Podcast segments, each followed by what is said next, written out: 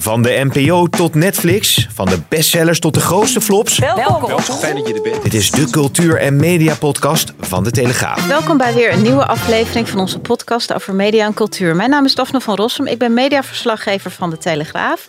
En vandaag bij ons in de studio natuurlijk mijn uh, onvolprezen collega Rob Goossers alias Gooser. En hij is er weer. Mijn grote vriend Marco Weijers. maar niet onvolprezen, begrijp ik. Heel erg onvolprezen. En lekker bruin, terug van vakantie. Ja, ja, zeven kilometer van mijn huis op de camping. Dat was heerlijk.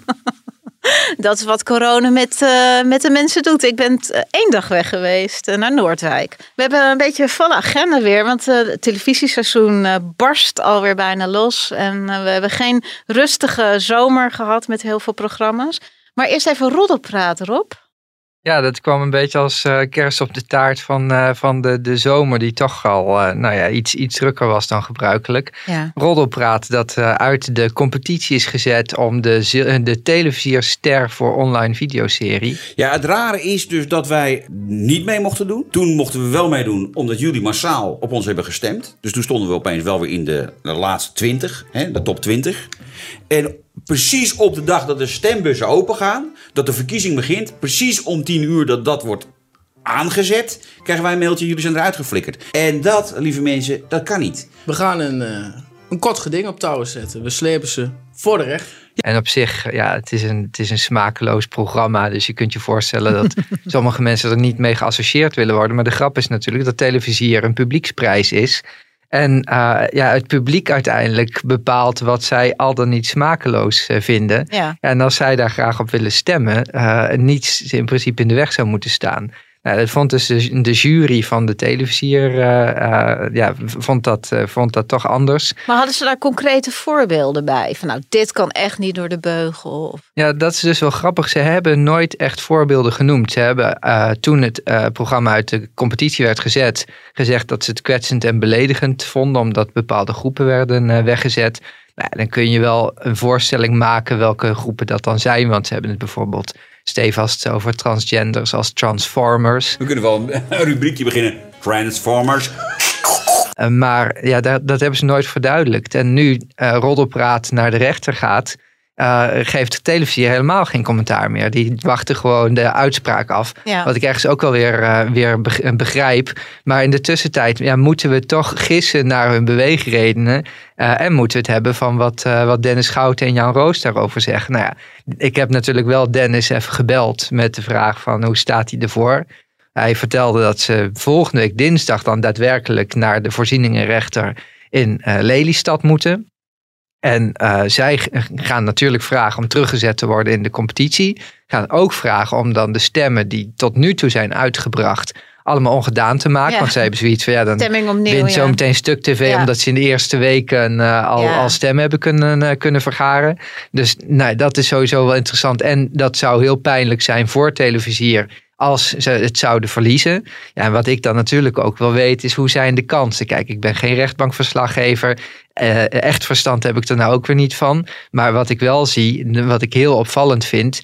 eh televisie zegt niet jongens, rot even lekker op. Het is ons feestje. Wij maken uit wie er zo meteen al dan niet op het podium kunnen staan. Nee, die komen volgens Dennis met een hele argumentatie dat het uh, programma in de maanden sinds de shortlist bekend is geworden, dat is in april geweest, uh, van toon is veranderd. En dat daarna pas die, ja, die bezwaren zijn gekomen die, uh, die ervoor zorgden dat het programma niet aan de competitie zou Nou, mogen als je meedoen. Jan Roos uh, een beetje kent en Dennis Schouten, dan lijkt me dat heel sterk. Maar is gewoon Roddelpraat niet nu eigenlijk al die winnaar in dit geheel? Want ik bedoel, heel veel mensen die nog nooit over Roddelpraat hebben gehoord of het nog nooit hebben gezien, ja. denken ja, maar waar gaat het eigenlijk ja, het over? Het is bijna censuur toch eigenlijk? Ik bedoel, uh, als ze, het gaat er niet om hoe ze over je praten, als ze maar over je praten. Absoluut en het, het, het, prikkelt toch de nieuwsgierigheid. Dus ik denk dat, uh, denk of ze die prijs ja. nou winnen of niet en of ze nou terugkomen komen in die shortlist of niet, dat ze eigenlijk al gewonnen hebben. Ja, het werpt een enorme schaduw op de uiteindelijke winnaar. Of dat dan inderdaad Roddelpraat is of een ander programma, maakt niet eens meer uit.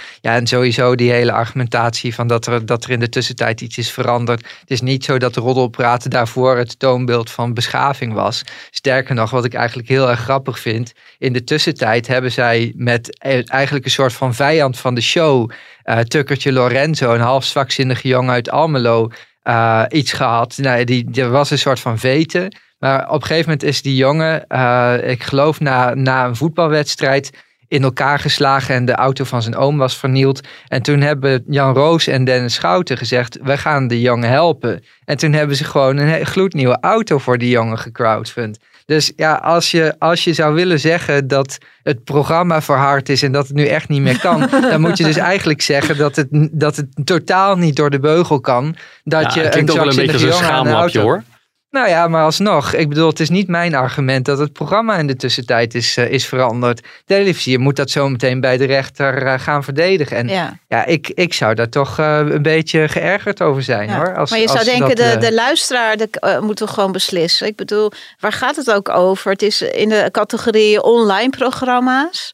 Ja, dat is wel ook, eh, daar komt eh, televisie nu misschien ook, eh, ook dan eindelijk achter. Ze proberen mee te liften op natuurlijk de, ja, de communities die online bestaan. Want die zijn veel fanatieker dan die voor televisieprogramma's. Ja. En ze hebben dan maar een online eh, prijsje erbij gedaan. Want dan kunnen ze ook een keer eh, Bram Krik op het podium zetten, zeg maar. Ja. En eh, nu komen ze erachter dat, ja, dat, dat daar iets ontstaat waar ze eigenlijk niet zo'n zo'n zin in hebben. Maar ja, dan kun je niet meer terug.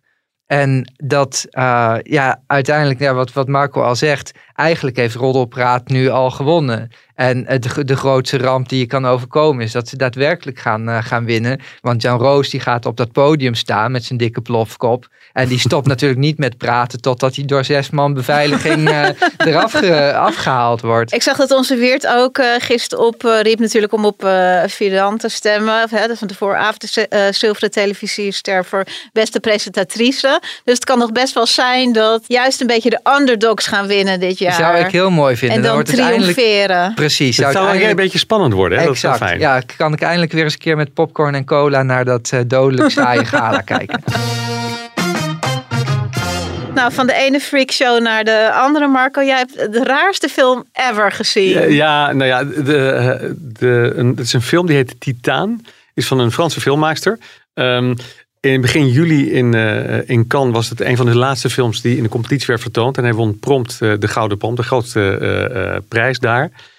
Het is een, ja, je, je noemt het body horror. En als je dan een beetje een referentiekader moet hebben, dan moet je een beetje aan de films van, van David Cronenberg denken. Ja. The Fly en zo. Ja. Ehm, ze heeft eerder al een film gemaakt, Raw. Dat gaat over een vegetarisch meisje wat de smaak van vlees te pakken krijgt en vervolgens een kannibaal wordt. Dat geeft dan een beetje aan wat voor soort genre het is. Nou, Ja. dit is Titaan. Het gaat over een, eh, iemand die, een, een, een jong meisje, wat na een auto-ongeluk een titaniumplaat in haar schedel eh, geïmplanteerd krijgt, omdat de, de schedel stuk is, maar daar nogal rare verschijnselen aan overhoudt.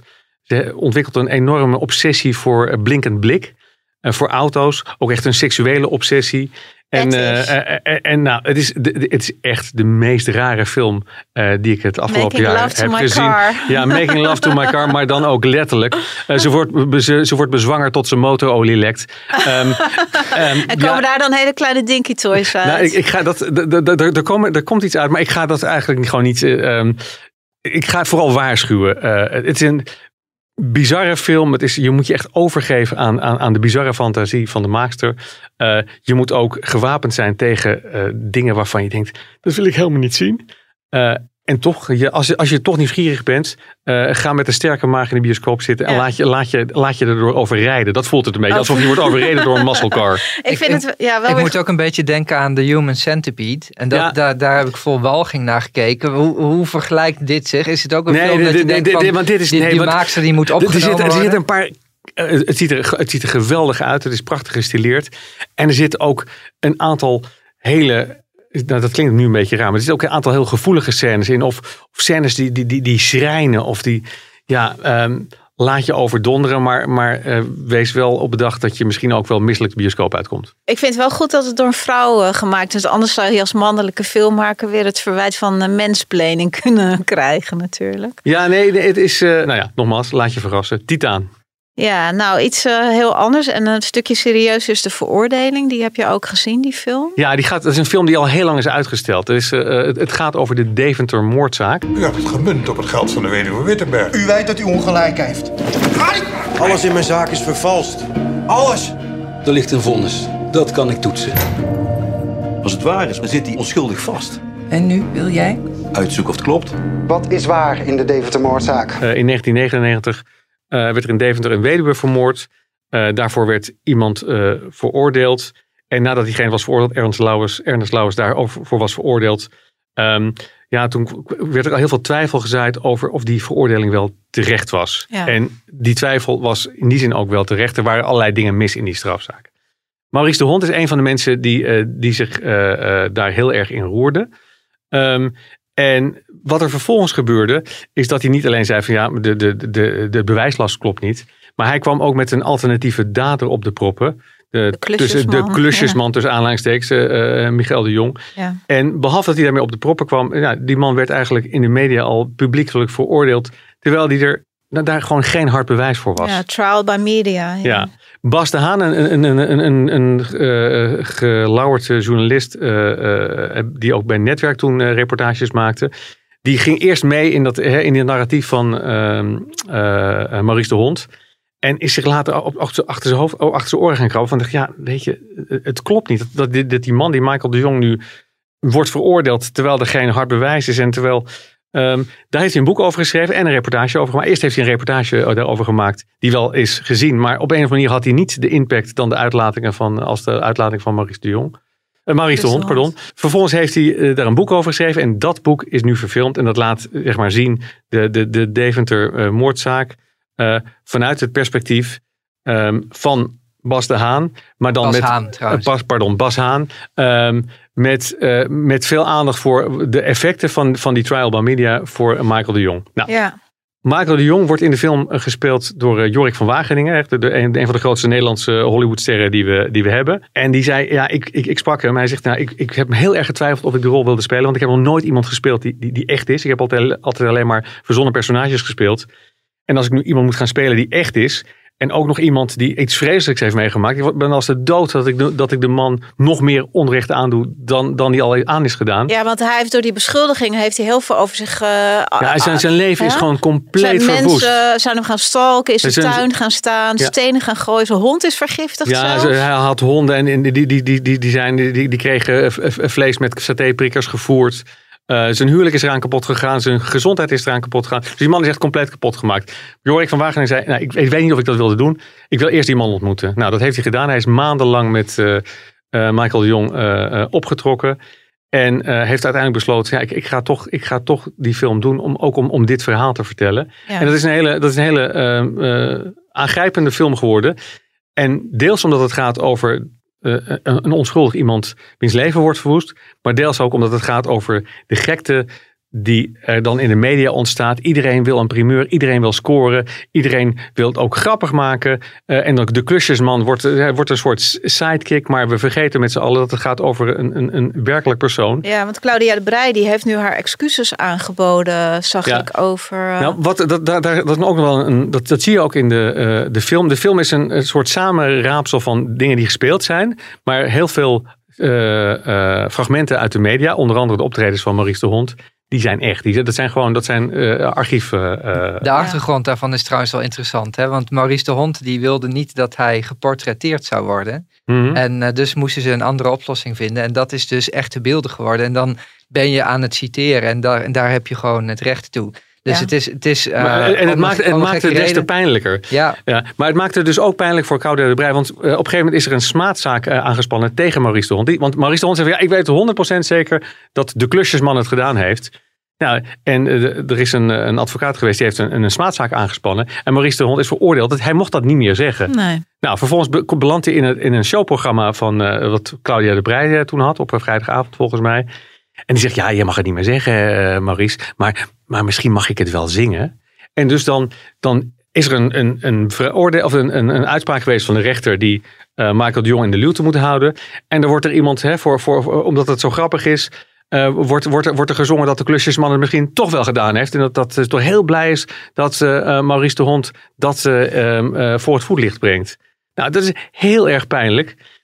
Over dat hele gedoe is er, is er ook een, een, een podcast gemaakt. De Deventer Mediazaak. Ja. En daarin heeft Claudia de Brij is teruggekomen als een van de weinigen. eh, Is ze eigenlijk teruggekomen op de schreden en gezegd. God, ik zat ontzettend fout. En toen heeft ze een liedje voor Michael de Jong gezongen. Nou, en die heeft, daar, eh, ja, die, die heeft daar heel goed op gereageerd. Die is heel blij dat er gewoon wel mensen zijn die wel hun excuses hebben gemaakt. Mhm. Ja, en uh, Maurice de Hond die strijdt tot op de dag van vandaag uh, voor zijn standpunt.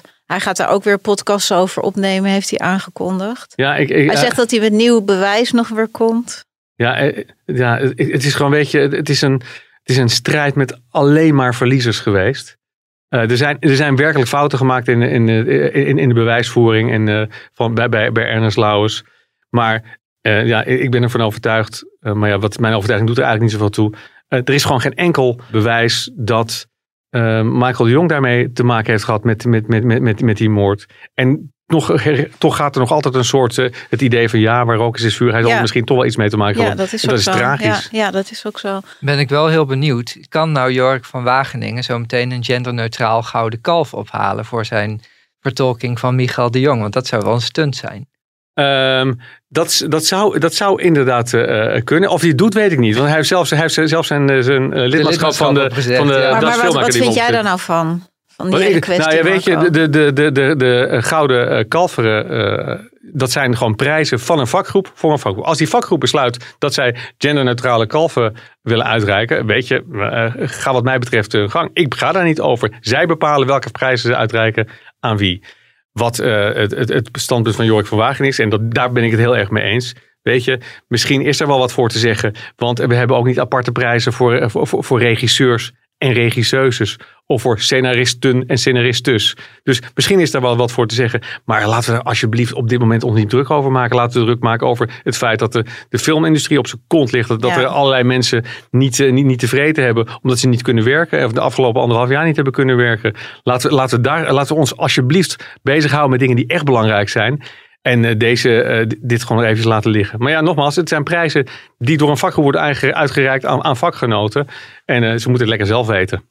Ja, zijn er dan ook minder, minder prijzen voor vrouwen? Want dat was ook nog een discussiepunt. Want- ja, de, de- de- zijn natuurlijk aantal- minder prijzen. Ja. Dus worden, worden minder, er worden Ja. minder prijzen uitgereikt. Beste hoofdrol en beste bijrol voor zowel televisie als film. Dus dan tel je het op. En dan zijn er dus vier films die minder aandacht gaan krijgen. Omdat er gewoon geen categorie is Ja. waar, eh, waarin ze anders genomineerd Ja, hadden kunnen en, worden. en wat je dan ook nog krijgt, is dat als eh, eh, twee jaar achter elkaar een vrouw wint, dat, dat, dat er dan zo- zo'n zo'n eh, eh, stemmingje ontstaat van, eh, ja, maar nu moet wel weer een keertje, eh, hè, mensen gaan toch turven, het wordt een soort bingo. Ja. Ja, tegelijkertijd, ik, ik zat daarover te denken en ik had er met Huub Stapel eventjes over. Op zich is natuurlijk het verschil tussen een acteur, acteerprestatie in een comedy en een dramaserie groot of dra, dramafilm groter dan dat tussen een man, een man en een vrouw. Ja. En wat dat betreft, er is bij dit soort filmprijzen sowieso bijvoorbeeld een altijd een bepaalde, ja, hoe zeg je dat, neiging richting toch meer eh, dramatische ja. vertolkingen, Ja. vertolkingen. Dus wat dat betreft, er zit altijd iets oneerlijks, om het zo maar te zeggen, in dat soort prijzen. Omdat je eh, niet iedereen recht kunt Je- doen voor het soort vertolking. Nou, Je je nog blijft er- oneerlijker. Ja, Schiet Nee, maar het je- doel voorbij. Maar ja, ja, maar je, je- blijft, weet je, dat is het stomme van prijzen. Eh, hè, als je de 100 meter loopt, dan gaat het erom eh, hoe wie het eerst over de finish komt. Maar ja, eh, filmprijzen Ja. of acteerprijzen, het is toch echt appels met peren vergelijken. En Ja. dat, dat, is, dat is gewoon inherent aan, aan het feit dat, je- dat je die dingen niet echt objectief kunt meten. Het is, het is allemaal maar een mening. Nou ja, en uiteindelijk, je, je moet proberen om daar iets eerlijks van te maken. En dan moet je eigenlijk ook zeggen van nou, die heeft wel een heel groot budget gehad. Dus geen wonder dat die, eh, dat die film goed tot zijn recht is gekomen. En wat dat betreft, het, het is altijd onmogelijk om daar een objectieve standaard aan, eh, aan te hangen. Ja. En het, het jammere is, en dat, dat vind ik, kunnen we de, eh, de, de organisatoren wel echt kwalijk nemen, is dat ze dus zo'n discussie dan kapen door zichzelf op de borst te slaan in de Volkskrant over dat ze zo'n prijs genderneutraal hebben gemaakt. Terwijl ja, ze hebben gewoon een, een, een gek verschil dat er eigenlijk niet toe deed. eh, eruit gehaald. En als ze toch dat podium pakten, hadden ze inderdaad eh, wat moeten zeggen over de stand van de, van de Nederlandse creatieve industrie. Die gewoon het anderhal, de afgelopen anderhalf jaar echt schade toegebracht is. eh, Ja. die, die mogelijk niet meer hersteld kan worden. En dat ze dan dus denken van nou, we vinden het toch leuker om onze aflaat voor de hemel eventjes eh, te pakken door genderneutraal eh, te worden. Dat, dat is heel erg pijnlijk. Ja, nou, ik, ik denk ook alleen maar verliezers hierin. Ik, eh, het momentum is inderdaad ook heel gek. We gaan het even hebben over B&B voor Liefde. Het is vandaag de laatste aflevering. Waar ook Jacob natuurlijk een enorme verliezer was. Met zijn vier vrouwen die de hele show hebben gekaapt. Ongevraagd zijn bed en zijn, bed gingen, bedden gingen schilderen en zijn muren gingen witten. De eh, werkster slash kokkin betrokken in het complot, zodat er vijf tegen één waren. En je zag die man echt verschrompelen in zijn eigen huis. Zijn zelfvertrouwen is weg. Op het laatst kreeg hij nog een sneer van Anita. Terwijl die ze gewoon heel lief uit eten nog heeft genomen. Van nou, het kaartje zit nog aan je huurpak. Let's go. Ja? Right. Oké, let's go. Dames, Ja, dames. Zit er nog een prijskaartje aan? Ja, ja, ja, het is een prijskaartje. Dat was de laatste keer dat ik het gebruikt had. Van de huur. Dat was 2 juli 2018. Oh, oké. Wimbledon, Members Enclosure. Jongens, hou gewoon op. Wat Ja, nare vrouwen wat- waren dat. Ja, ik, ik, ik, ja, ik, ik eh, moet eerlijk bekennen, ik, ik, heb, eh, ik, ik heb het niet gezien. Maar, wat, maar, maar wat ik hoorde, word ik er niet vrolijk, eh, vrolijk van. Nee, het is echt zielig. Ik vind sowieso dat er erg veel nare vrouwen in het, in het programma hebben gezeten. Ik mag het zeggen. Maar eh, ik werd niet blij van Debbie. Ik werd niet blij van Roxanne. Ik vond het echt, die lat lag zo hoog. En er moest zoveel geklust worden. Maar, maar jullie hebben het eh, allemaal wel, eh hè, jullie hebben er bovenop gezeten. Als je nou terug gaat kijken, ehm, wat, wat zijn dan de lessen wat, die je kunt trekken eh, na, na, na zo'n zomer nou, van sluit jezelf nooit op eh, met vier vrouwen in een huis. eh, ook dat al is was het een wel. villa. Het is ze- zeker omdat het natuurlijk Jacob was. Want het, ah, Jacob is een beetje een introverte man, is een, is een lieve man.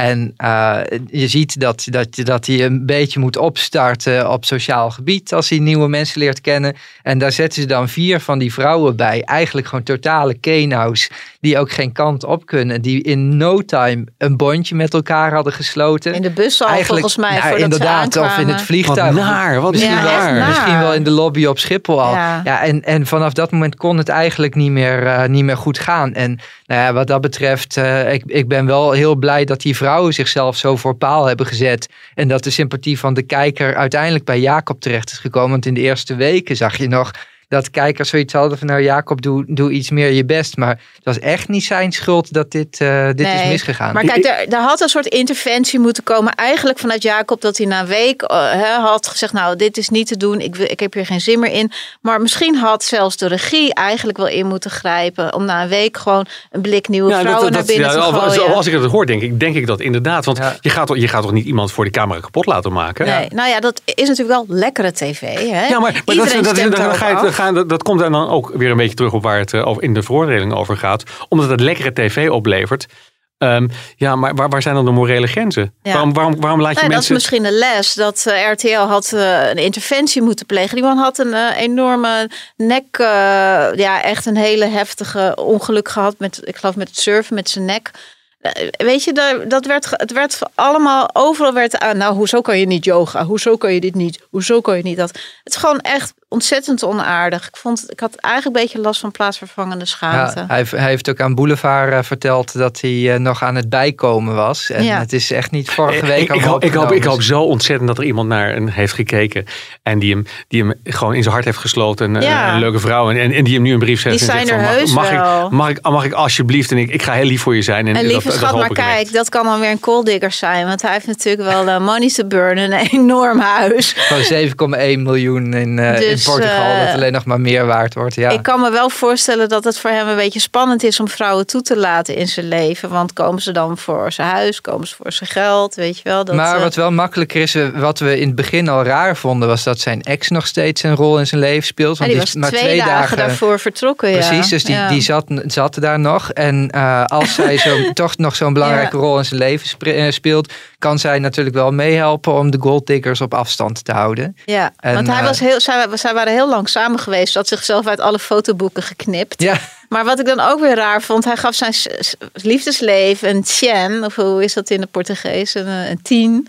Dan denk ik, hoe dan? Toch met die werkster in string, die moet ja.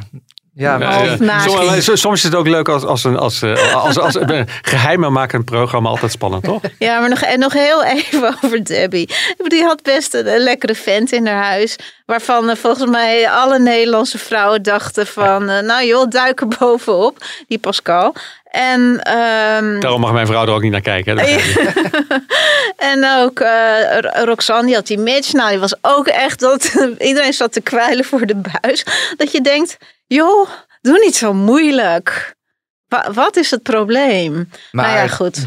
bij Debbie had ik zoiets van, die is, die, die is echt alleen maar met zichzelf bezig. Die ging op een gegeven moment klagen dat ze diepgang miste bij die mannen. Terwijl ze zelf echt geen seconde, ook maar een, een millimeter diepgang heeft, eh, heeft Nou, getoond. ja, haar ideale En- man was George Clooney. Nou, dan, eh, dan ga Ja, dan het- weet je het al wel precies. Ja, al wel. zat ze sowieso in het verkeerde deel van Italië, want hij zit bij het Como meer, meer en niet in Ja, Salerno. Maar ze, ze heeft Niet goed opgelet aardrijkskunde vroeger. Ze ja. heeft ontzettend de boot afgehouden. En eh, eigenlijk hebben eh, die Melvin of zo, die heeft daar wel drie keer mee op date. Ze moesten elke keer over nadenken. Het was allemaal zo weinig spontaan. Ja. Nou ja, goed, mensen hebben daar natuurlijk allemaal wel lekker naar gekeken. Het heeft ons een beetje de zomer doorgetrokken. Maar misschien moet inderdaad moet wat meer regie komen, kan ik me voorstellen. Het is natuurlijk wel een beetje een organisch programma. Waarin de BNB-houders maar een beetje zelf moesten beslissen Ja. hoe het ging. Wat, vonden we eigenlijk van Art Royakkers? Ja, ik vond dat hij het. Hij, ik vond hem sympathiek. Hij deed het leuk. Hij was niet super eh, in beeld, super vaak in beeld of echt heel eh, aanwezig. Dus wat dat betreft misschien een beetje inwisselbaar. Ik vond het eigenlijk briljant dat RTL hem hierop heeft gezet. Want hij eh, kon wel een, boost van zijn zelfvertrouwen gebruiken. Zomaar met Art mislukt. Hij heeft natuurlijk Van der Vorst eh, ziet sterren overgenomen. Dat is Roy Akkers over de vloer geworden. Maar vervolgens is dat programma ingekort naar, naar een half uur. Dat, eh, ja, dat is toch allemaal niet zo heel lekker. En nu heeft hij gewoon de zomerrit te pakken. Dit programma dat gaan we ook de komende twintig jaar terugzien. Ja. En tegelijkertijd, ja, het is lekker dat hij nu eindelijk een hit heeft. Maar dan vraag ik me wel af, wat was nou echt de toegevoegde waarde Ja. van Art Royakkers? Hij heeft er relatief weinig voor hoeven doen. Hij is een paar keer afgereisd en de rest ging allemaal via de, via de Skype. En het is wel eh, redelijk makkelijk. Eh, Die, die cameramensen ter plekke hebben het drukker gehad, denk ik. Ja. Nee, en wat ik interessant vond, want eh, we hebben allemaal natuurlijk vanaf dag één een mening opgebouwd over de B&B-houders. En eh, bijvoorbeeld bij Debbie, die, eh, ik dacht in eerste instantie, die ziet er leuk uit. Maar toen vond ze Melvin, die twee jaar jonger was dan zij eh, zelf, veel te jong. En toen dacht ik, wegwezen, dat wordt een moeilijk wijf. Maar uiteindelijk heeft, zij, heeft ze dan aan RTL Boulevard een interview gegeven. En toen dacht ik weer van, hé, hey, maar ze is, ze is nog best wel sympathiek. En datzelfde had ik een beetje met Jacob. Die werd enorm kapot gemaakt na, na de eerste week. En toen gaf hij een interview, dus ook aan Boulevard, waarin hij Hey, iets meer van zichzelf liet zien. maken. Nee, het, gaat het helemaal niet om. Het, het ga- gaat mij er eigenlijk om dat, eh, nee, wat dat betreft is het eigenlijk anti-reclame. Hoezo lukt het het programma niet om die Ja. kant van de, van, de, van de kandidaten te laten zien? Ja. Want to- pas toen we Jacob even in een andere setting zagen. Ja. Maar, dacht maar ligt daar is dan ook niet de, de, taak van, eh, van, van, van Royakkers? Ja, of van welke andere presentator dan ook? Om dat, die kant eruit te kunnen halen. Ja, en dan zijn ze uit kostenbesparing misschien eh, toch een keertje te weinig naar Portugal gevlogen. Nou, sowieso was dat natuurlijk moeilijk met die ja, quarantaineregels. dat was wel zo, ja. Maar alsnog, ja, het, eh, het, het, het hielp niet. Dus dat, Ja, maar, maar, maar het feit dat je dus en die kant van, van mensen niet kunt laten zien. en dat dingen echt ontsporen en, en mensen beschadigd worden. betekent gewoon dat je er als, eh, als productie en, en als, als presentator. eh, toch dichter bovenop moet gaan zitten. Maar alsnog, het, eh, het is gewoon een, een, een, hit geweest. En dit zijn de dingen waarin ze nog wat verbetering kunnen toepassen. Ik denk tegelijkertijd dat ze heel tevreden mogen zijn. Want je hebt gewoon een programma waarvan je weet dat je daar eh, echt nog jaren mee, eh, mee vooruit kunt. Ja. Ze hebben natuurlijk eh, het, het Italiaanse dorp, het Spaanse dorp de afgelopen jaren gehad. Was ook een beetje om de, om de zomer door te komen. Ja, dit is denk ik makkelijker om te maken. En, en, en een, een grotere garantie voor succes. Ja. Nou, we hoeven ons in ieder geval niet te vervelen ook. De, de Bachelor is, eindigt ook nu deze week, volgende week. Dus, eh, en, dan, en dan barst het echt los. Dan komen wij pagina's tekort om alle programma's Ja. te beschrijven. Dat is niet, eh, hè, dan, dat is dan heel apart weer na een beetje het schrapen. Toch? Ja, ja, Zo. ja, en dat, datzelfde geldt eh, natuurlijk voor de, de filmwereld. Niet ja want jij normaal, gaat, eh, jij gaat ook naar, naar Cinema Conventie. Ga jij daarheen? Nee, nee, nee. nee. De, de, de CinemaCon, dat is echt de, de, de bijeenkomst van de, de grootste eh, wereldbijeenkomst van bioscoopboeren. Die is in Las Vegas, die is de, de afgelopen dagen geweest. Die eindigt vandaag. Ehm, ja, en dat is een soort vooruitblik op wat er allemaal eh, in, in, ons in de bioscoop te wachten staat. Ja. Nou, er worden trailers gepresenteerd, studio's laten zien wat, eh, wat, wat hun grote producties zijn, waarmee ze veel mensen me- naar de bioscoop horen te lokken. Ehm, nou, eh, het gaat dan over films als bijvoorbeeld eh, ehm, James Bond. Eh, Er is, is tien minuten van gepresenteerd daar eh, op die conventie. Eh, Spencer, een, eh, een film die straks ook naar Venetië gaat. Over eh Princess Di. Die eh, Kirsten Stewart speelt Princess Diana. Een, een biografische film. Nou, die, die, die is daar ook gepresenteerd. Maar er is ook bijvoorbeeld een nieuwe trailer gepresenteerd van Spider-Man eh, No Way Home. Ja. Nou, die eh, staat voor december, gaat die, gaat die uit. En wat we weten uit de stripboeken en van een animatiefilm die recent is verschenen, is dat er een multiverse is. Dus er is een moment geweest in de tijd dat, dat de tijd zich heeft opgesplitst en er eigenlijk parallele, universa universa zijn ontstaan, zijn ja. ontstaan. En, en wat we nu in de trailer heel zien. Marvel-achtig. Ja, inderdaad. En, en je ziet dus nu ook dat, dat eh, Doctor Strange, die de tijd kan manipuleren, degene is geweest die eigenlijk in opdracht van Spider-Man dat multiverse heeft laten ontstaan. En eh, wat we zien in die trailer is dat, dat Spider-Man het vervelend vindt dat iedereen weet dat hij Spider-Man is. En, eh, en dan vraagt van kunnen we dat niet terugdraaien? The entire world is about to forget that Peter Parker is Spider-Man. Wait, everyone? Can't some people still know? That's not how the spell works. En eh, dan eigenlijk krijgt hij meteen spijt van dat terugdraaien. Want je gaat niet alleen vervelende dingen terugdraaien, maar ook leuke dingen. En dat is wel, dat, dat Ja, multiverse, dat is voor de stripboeken altijd al, al een, een enorm item geweest. Die animatiefilm, die tekenfilm, die heeft super goede recensies toen dat is ook een gehad. geweldige film, ja. Into the Spider-Verse. Ja. Absoluut. En nu gaan ze dus die wereld naar, ja, naar, de, naar de grote, eh, ja, naar, echt Ja. naar de grote films eh, Ja, en, we wil knutsel nooit met een universum, eh, zou je kunnen zeggen. Want er, er- je, misschien los je het ene probleem op, maar je creëert heel veel problemen. Is dat Boven- de moraal van dit verhaal? Nou, dat, dat, ik heb de film nog niet gezien, maar al- als je de trailer ziet, dan, dan trek je al die conclusie een Maar beetje. jij, jij was niet de enige die die trailer had gezien. Volgens mij die was... Die, Nee, de, de hoe- hoe trailer vaak is, was die de- gezien? ja, hij is 350, 355 miljoen keer gezien. Dat is een record in 24 uur. Hè? Ja.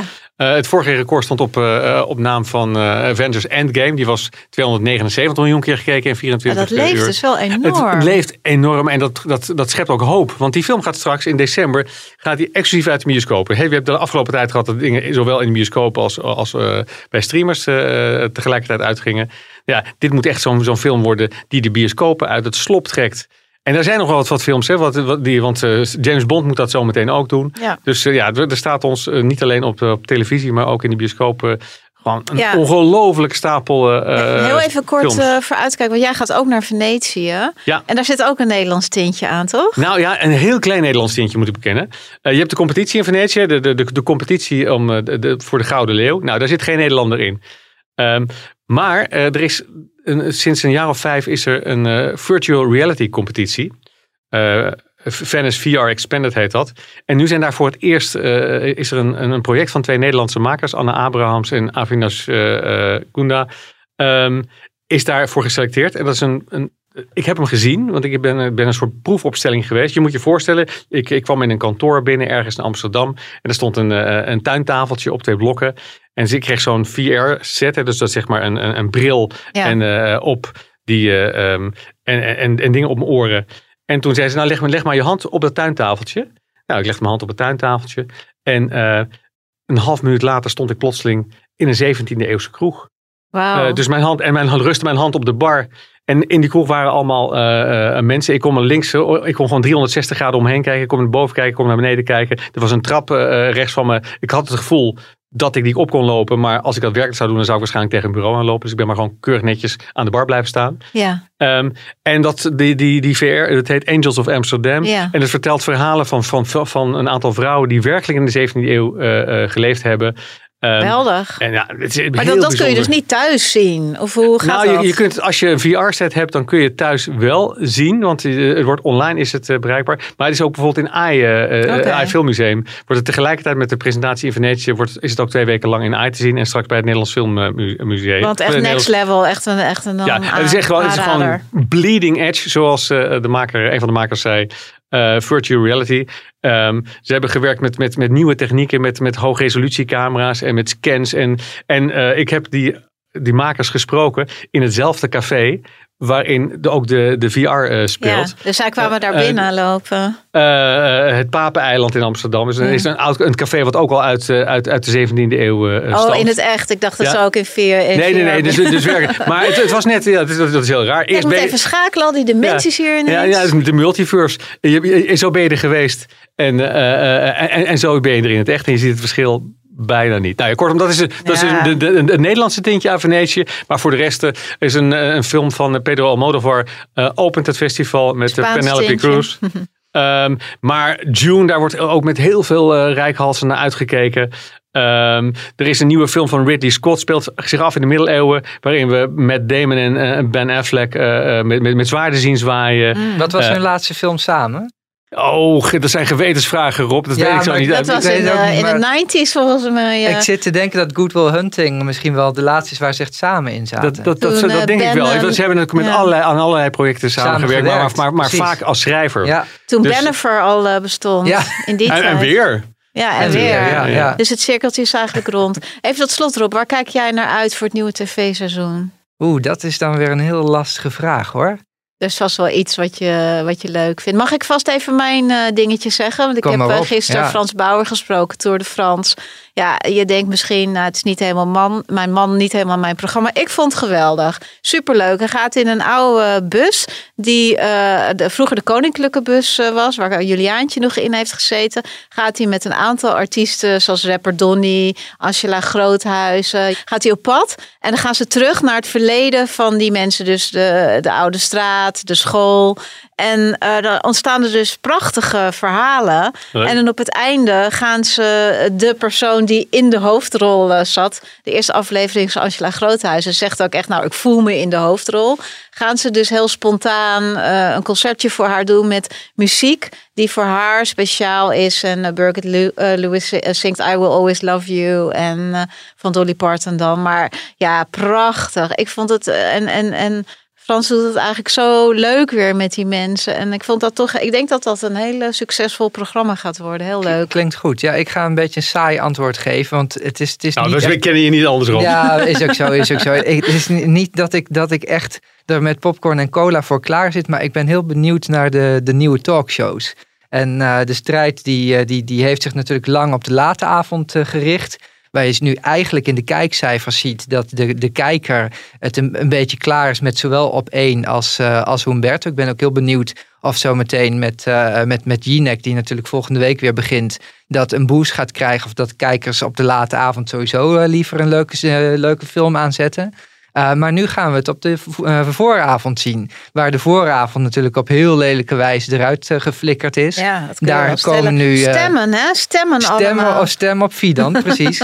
En, maar daar komen dus nu Galit en Sophie voor in de plaats. Die gaan dat om de beurt doen, week op, week af. Dat is dan op NPO 1 en dan gaat op SBS 6 Johnny de Mol van start Ja. om half acht. En op zich, ja, die is natuurlijk zwaar underdog. Ja, wat dat moet worden. Want die, die man heeft natuurlijk uh, niet echt uh, die talkshow-ervaring. Nee, en Nou, ik, vraag me ook niet, af, maar- ik vraag me ook af of hij de interesse heeft in bijvoorbeeld uh, grote rechtszaken. Is dat iets dat hij om half zeven bij de klepperende brievenbus klaar zit omdat hij alles wil lezen over een over zaken die gaande zijn, over, over politieke kwesties die Ja. spelen. Maar goed, Gaat ze hebben ook daar al. eh, aanschuiven dan? Ja, lijkt mij niet. Maar ze hebben ook al aangegeven, het moet echt een, een, een lichte talkshow worden. Waarbij de, de nadruk ligt op amusement, precies. En wat wel interessant is, alsnog heeft hij Jeroen Pauw als eh, mentor, eh, ongetwijfeld een goed betaalde mentor, achter de Hmm. schermen tot zijn beschikking. Dat dus wat dat betreft, we moeten niet denken dat het, dat het zomaar niks gaat worden. Ja. Kan als, alsnog dat het wel een leuk programma is en dat er niemand naar kijkt, omdat het toch SBS 6 is, dat geen reputatie heeft op dit gebied. Maar ja, voor hetzelfde geld eh, is, wordt, het, eh, wordt het toch langzaamaan een publiekstrekkertje. En, eh, En je hebt wordt ook gesproken, toch? Van eh, Sophie. Helaas niet. Nee, Oh. nee eh, zowel Galit als Sophie als Johnny heeft aangegeven geen interviews Nee, maar je hebt voorafgaand hem aan de eh, start. informeel eh, gesproken. Daar ga ik niks over zeggen. Daar was het informeel voor. Ja, nou, ontzettend leuk dat je erbij was. Fijn dat je geluisterd hebt. En vond je dit nou een leuke podcast die je vaker wil horen? Abonneer je dan op je favoriete podcastplatform. Dan krijg je een melding als we er weer zijn. Tot ziens. Tot ziens. Dag.